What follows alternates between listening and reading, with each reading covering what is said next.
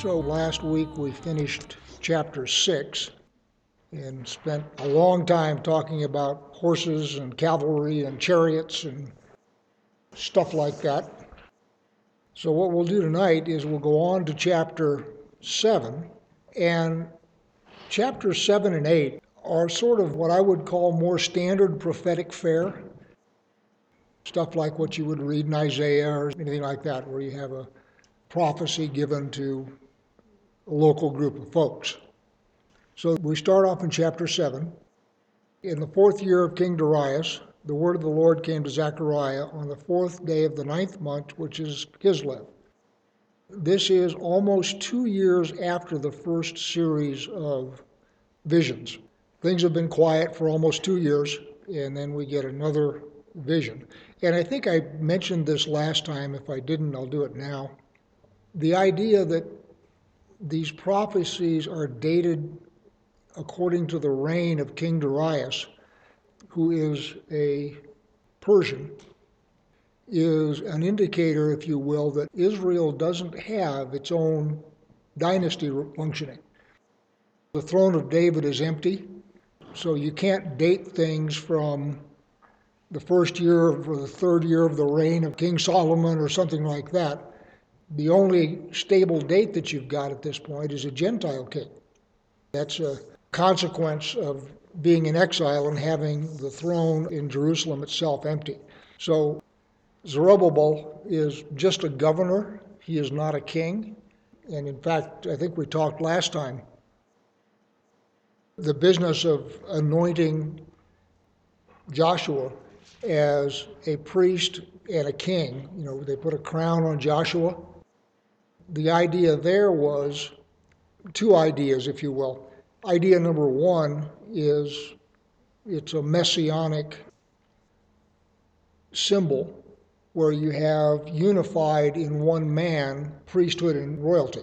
And of course, that prefigures Yeshua, and Yeshua is, of course, the king of the world, but he also has to be a priest because it's a priest's job to represent the people to God.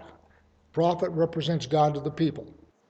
So the direction of communication is from people to God, and that's the function of a priest.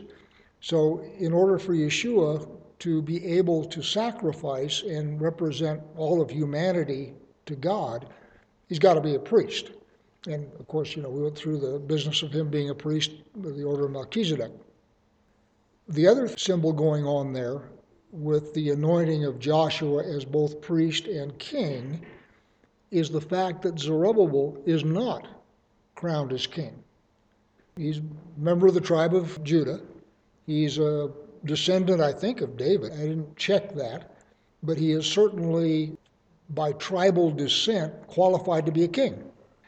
So if in this vision he were crowned, what that would do would make him a messianic figure.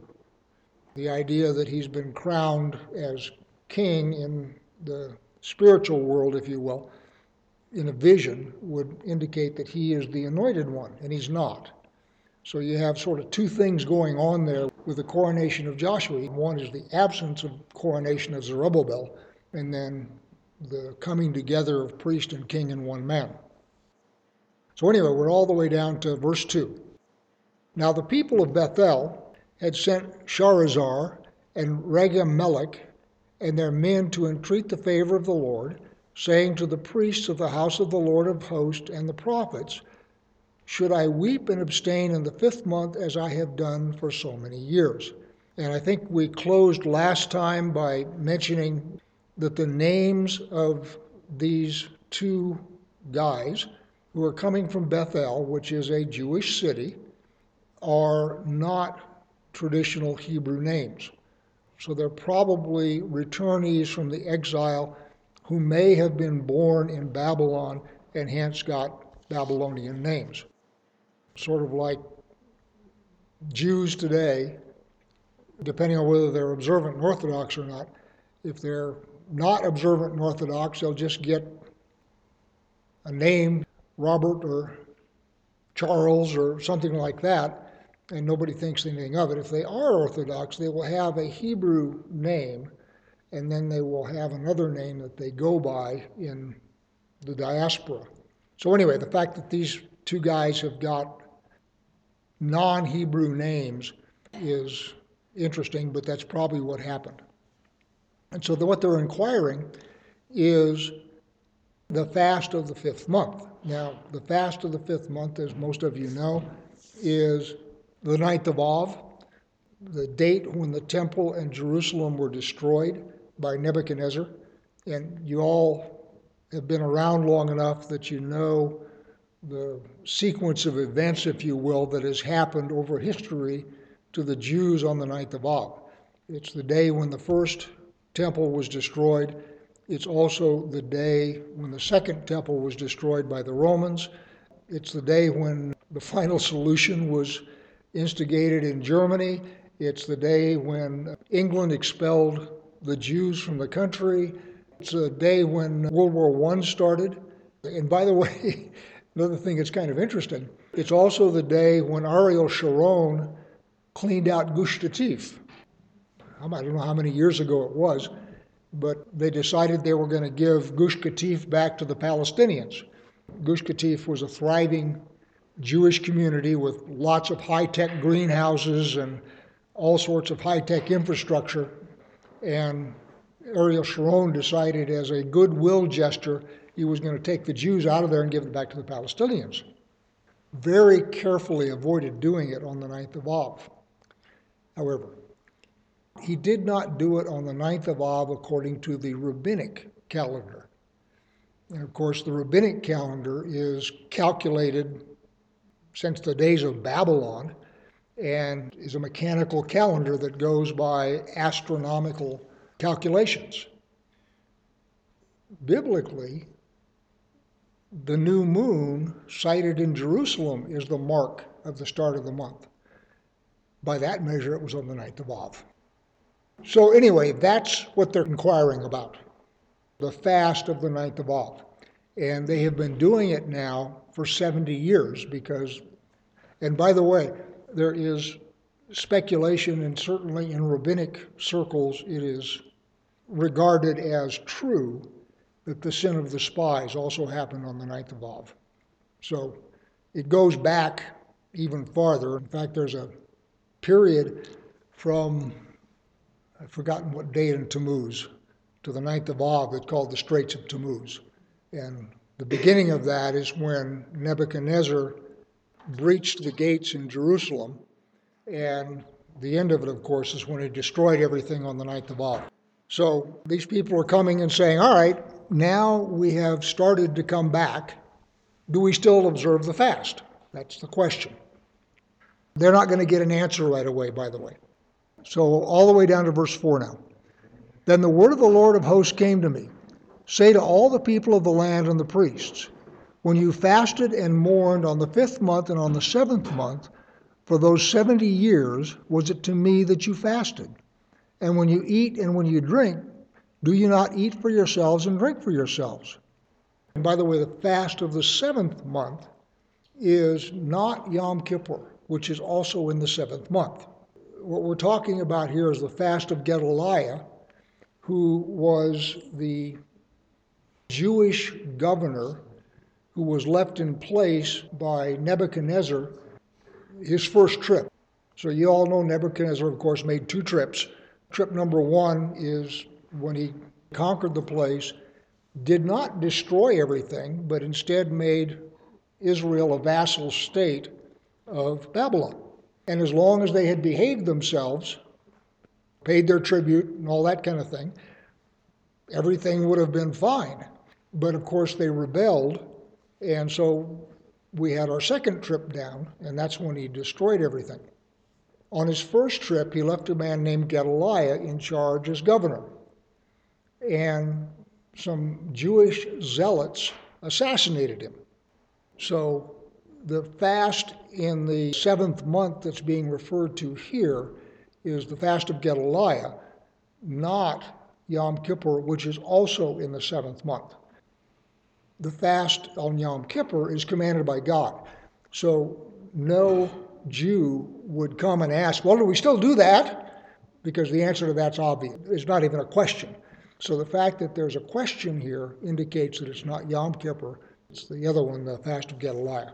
And what God answers back through the prophet is you guys aren't doing this to honor me. You're doing this because you're down in the dumps and sad.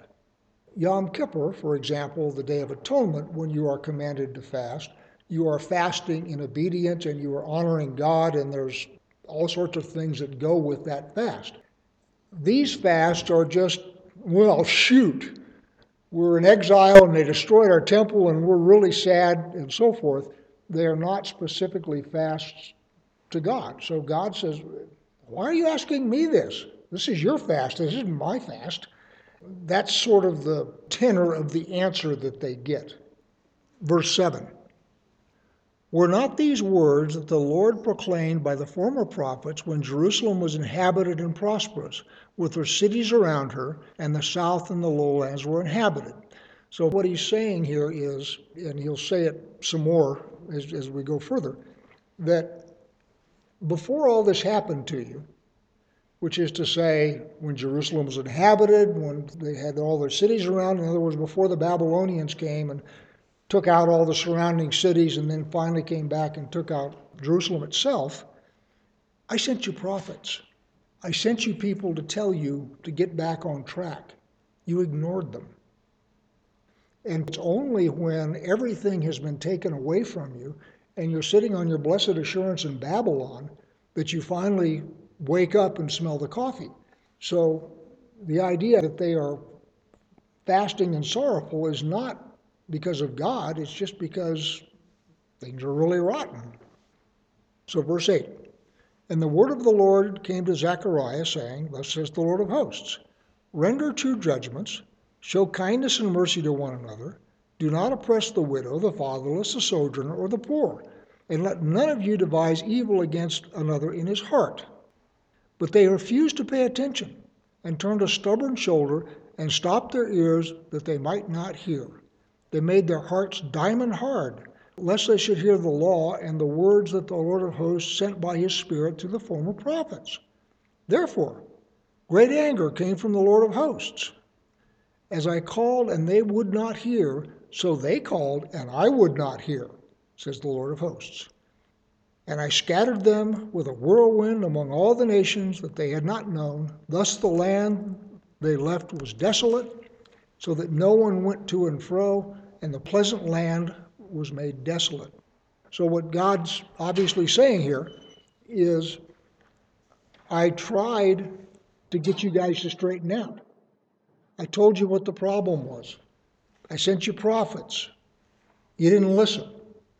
So when things got really, really bad and you turned around and cried out to me, I didn't listen to you. You don't listen to me, I don't listen to you. The comment was when God sent them prophets, they would often stone them. And they did it in self righteousness, thinking that they were doing the right thing. And the answer to that is not entirely and not often. So if you look at, for example, Jehoshaphat and Ahab, the southern king was Jehoshaphat, and the northern king was Ahab. And they were going to get together and go after the Syrians in Damascus. And Jehoshaphat says, Well, probably ought to check with a prophet before they do this. Ahab had a whole stable full of tame prophets. They all gave him a prophecy that he liked. Jehoshaphat said, eh, We got one from God. And Ahab says, well, yeah, but he never prophesies good about me, so I don't ever ask him. And the reason he doesn't prophesy good about Ahab is because Ahab was an evil king. So it is not the case that Ahab thought he was somehow being righteous. He was political and cynical and wanted this prophet out of his hair, very much the same as uh, Ahab was with Elijah, looking to kill him. That's what we got in mind here. We're going to kill this guy because he's a thorn in our side. And the same thing happens with Elisha under the next king, whoever that was. And the king sends these three squads of 50 soldiers. Says, Get down here, the king wants you right now. Well, if I am a prophet of God, fire from heaven will fall down. And fire from heaven falls down and toasts all 50 of them. Second group comes by, tries the same thing toasted. Third group comes by. And The commander crawls up there on his belly and says, Oh, please, don't be angry. Would you please come down and come talk to so that's what's going on here in Zechariah 7 8 through the end of the chapter. Similarly, when we get up to Yeshua, there's two things going on. Thing one is that they are looking to entrap him into saying something that they can charge him with blasphemy for. And thing two is they're looking for opportunities to arrest him and kill him.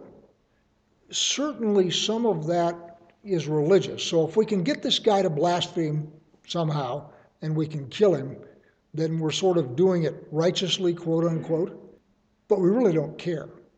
We just need to figure out a way to kill him because this guy's stirring up the people, and what he's liable to do is cause an insurrection, which is going to mean we're going to be up to our hips in hairy Romans again, and we just can't afford that.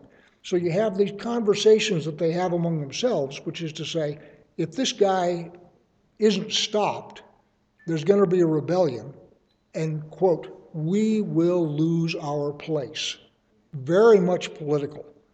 Now, that's self righteous virtue signaling. That's what most of the establishment does. They say these self righteous things, and they say if we say the right thing, we will be counted as virtuous. We will look like virtuous people. Their hearts are not in it.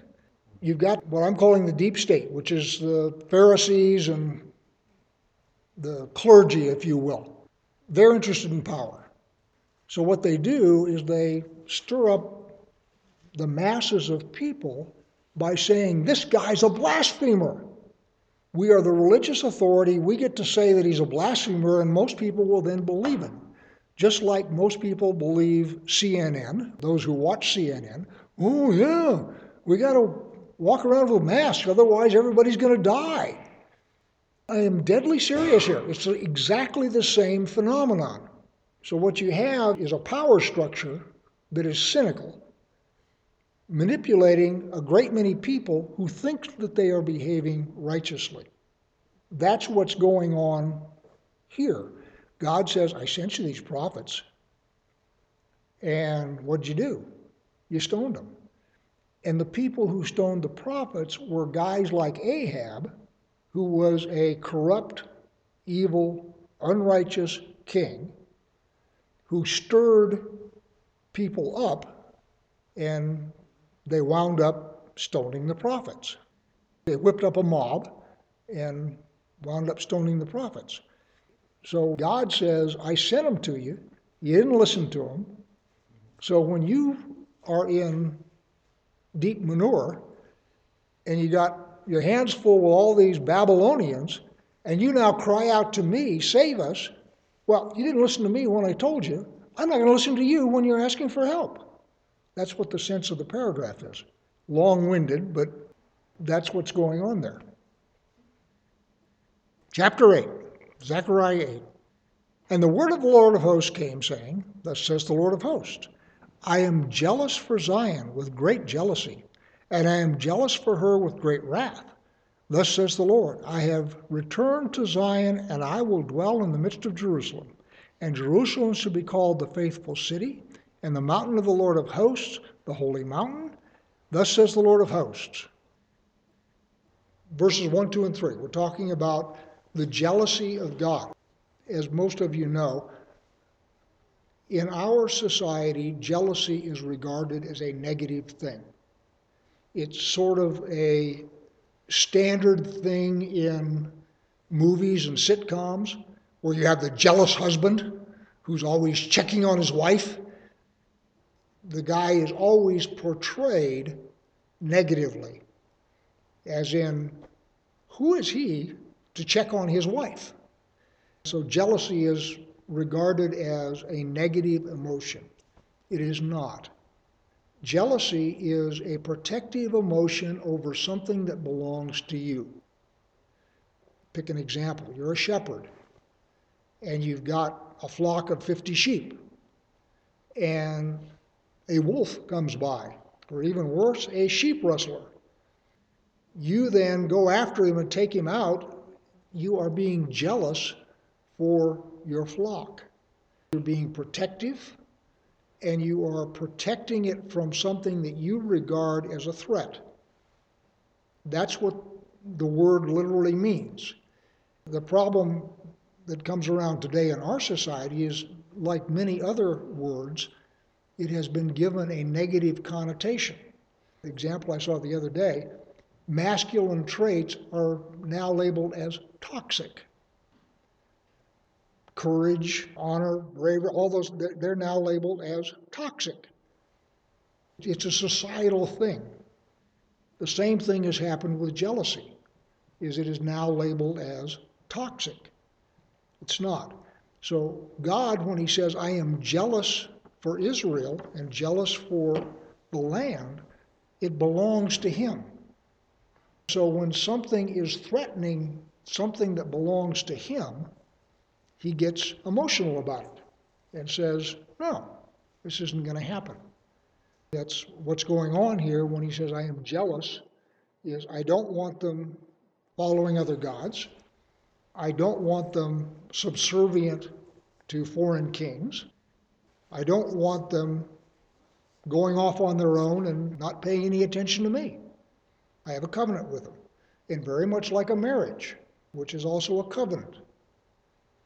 It is not appropriate that one of you goes off and brings somebody else into the mix, either she or he, because what you've done is you have violated the covenant. And the one who brings somebody strange in, the other one has every right to be jealous, appropriately so. The comment was it's difficult to understand because you don't think that God's jealousy is limited to Zion and the Jewish people. Scripturally, it is because there's a covenant. And keep in mind, going back to Deuteronomy, when Moses presents the covenant, who are the witnesses? Heaven and earth are the witnesses to the covenant between God and Israel. And so when Israel goes into the land, he says, if you break the covenant, the land will vomit you out. Which is to say, one of the witnesses to the covenant between us will not put up with you violating the covenant. So, in the sense we're talking about here, yes, it's limited because that's the one who God has a covenant with. Israel as witnessed by the land. Now, fast forward.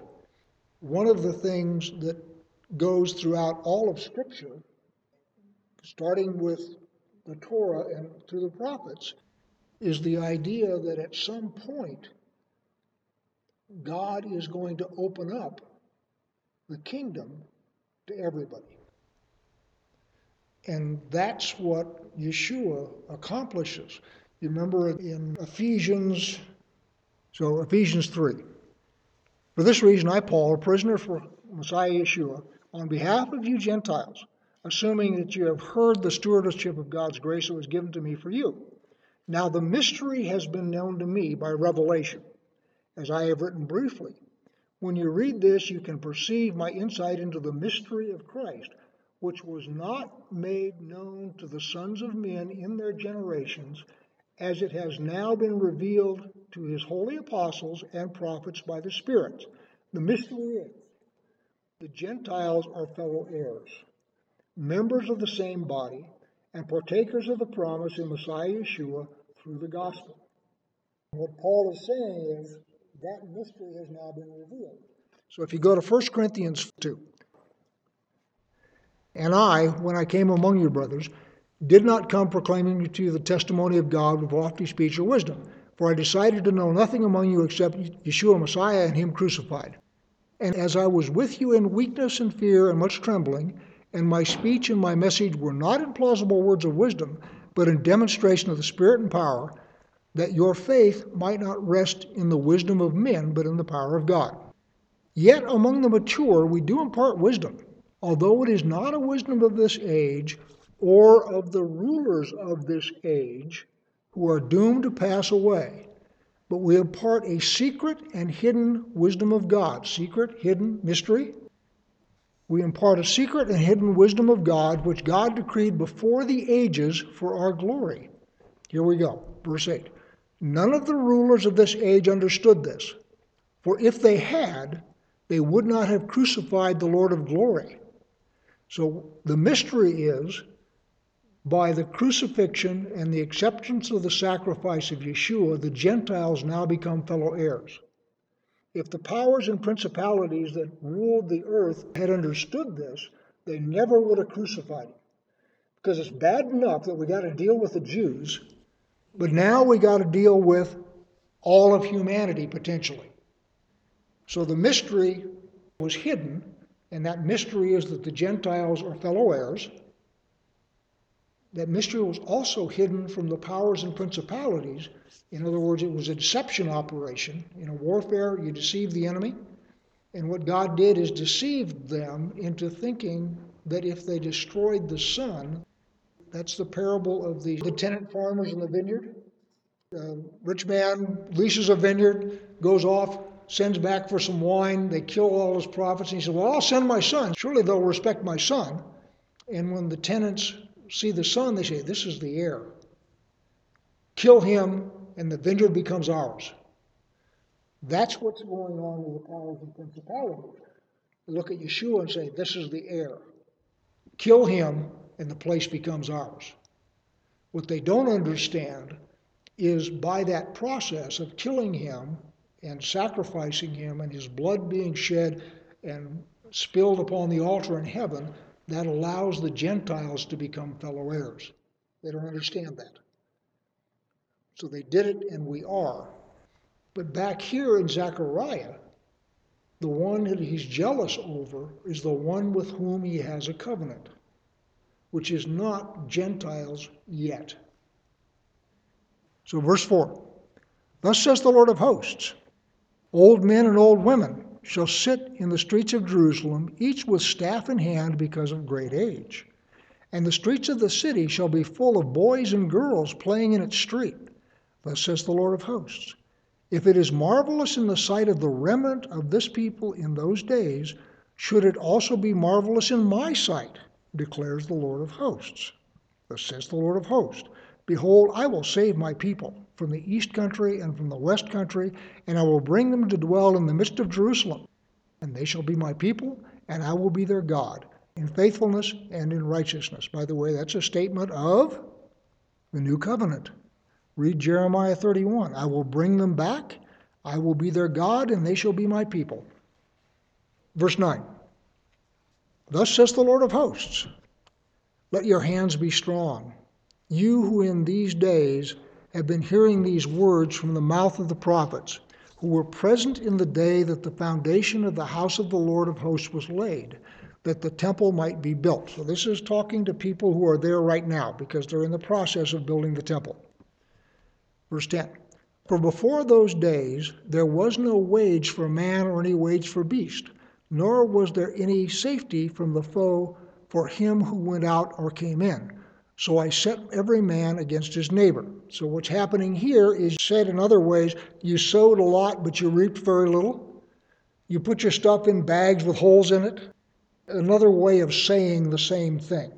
You worked, but you didn't get any wages, which is to say you didn't make any progress.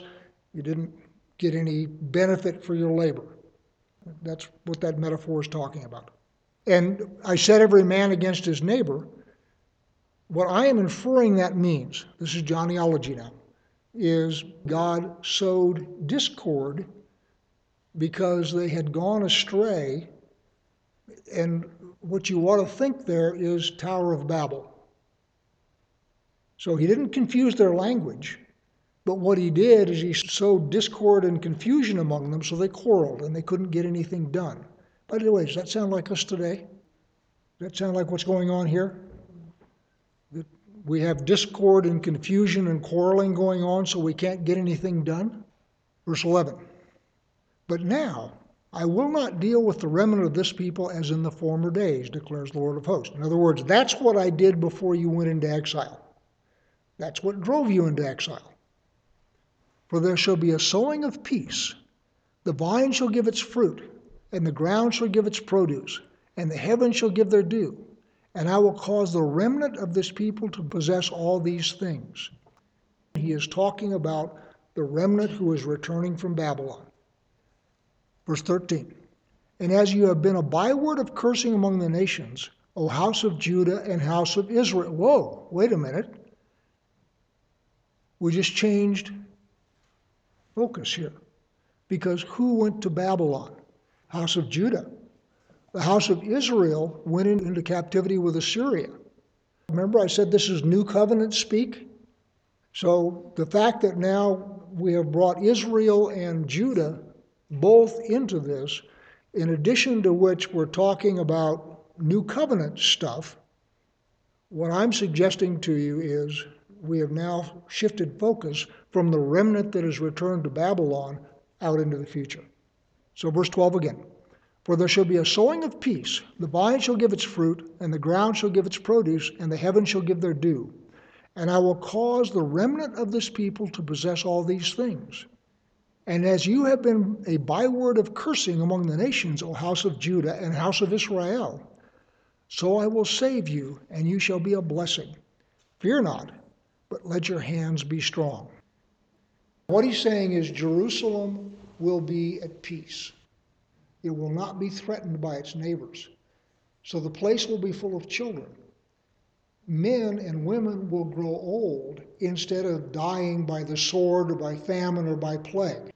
So the idea that you have old men and old women in there is an indication of peace and prosperity as opposed to war, disease, and famine.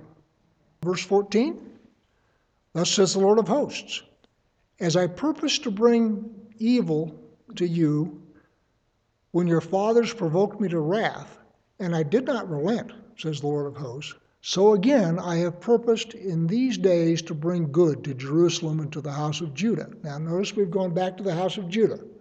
Fear not. These are the things you shall do. Speak the truth to one another. Render in your gates judgments that are true and make for peace. Do not devise evil in your hearts against one another, and love no false oath. For all these things I hate, declares the Lord. Does that sound like the Torah written on your heart, maybe? Don't devise evil in your hearts. 18.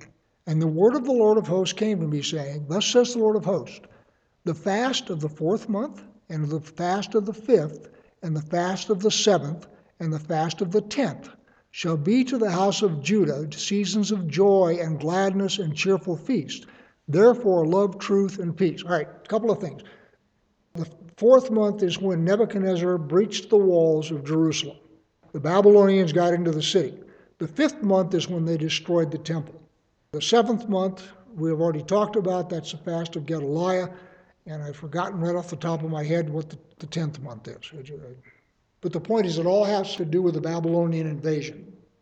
So the house of Judah will not fast on those anymore. Notice it doesn't say Israel because Israel has no knowledge or memory of those events.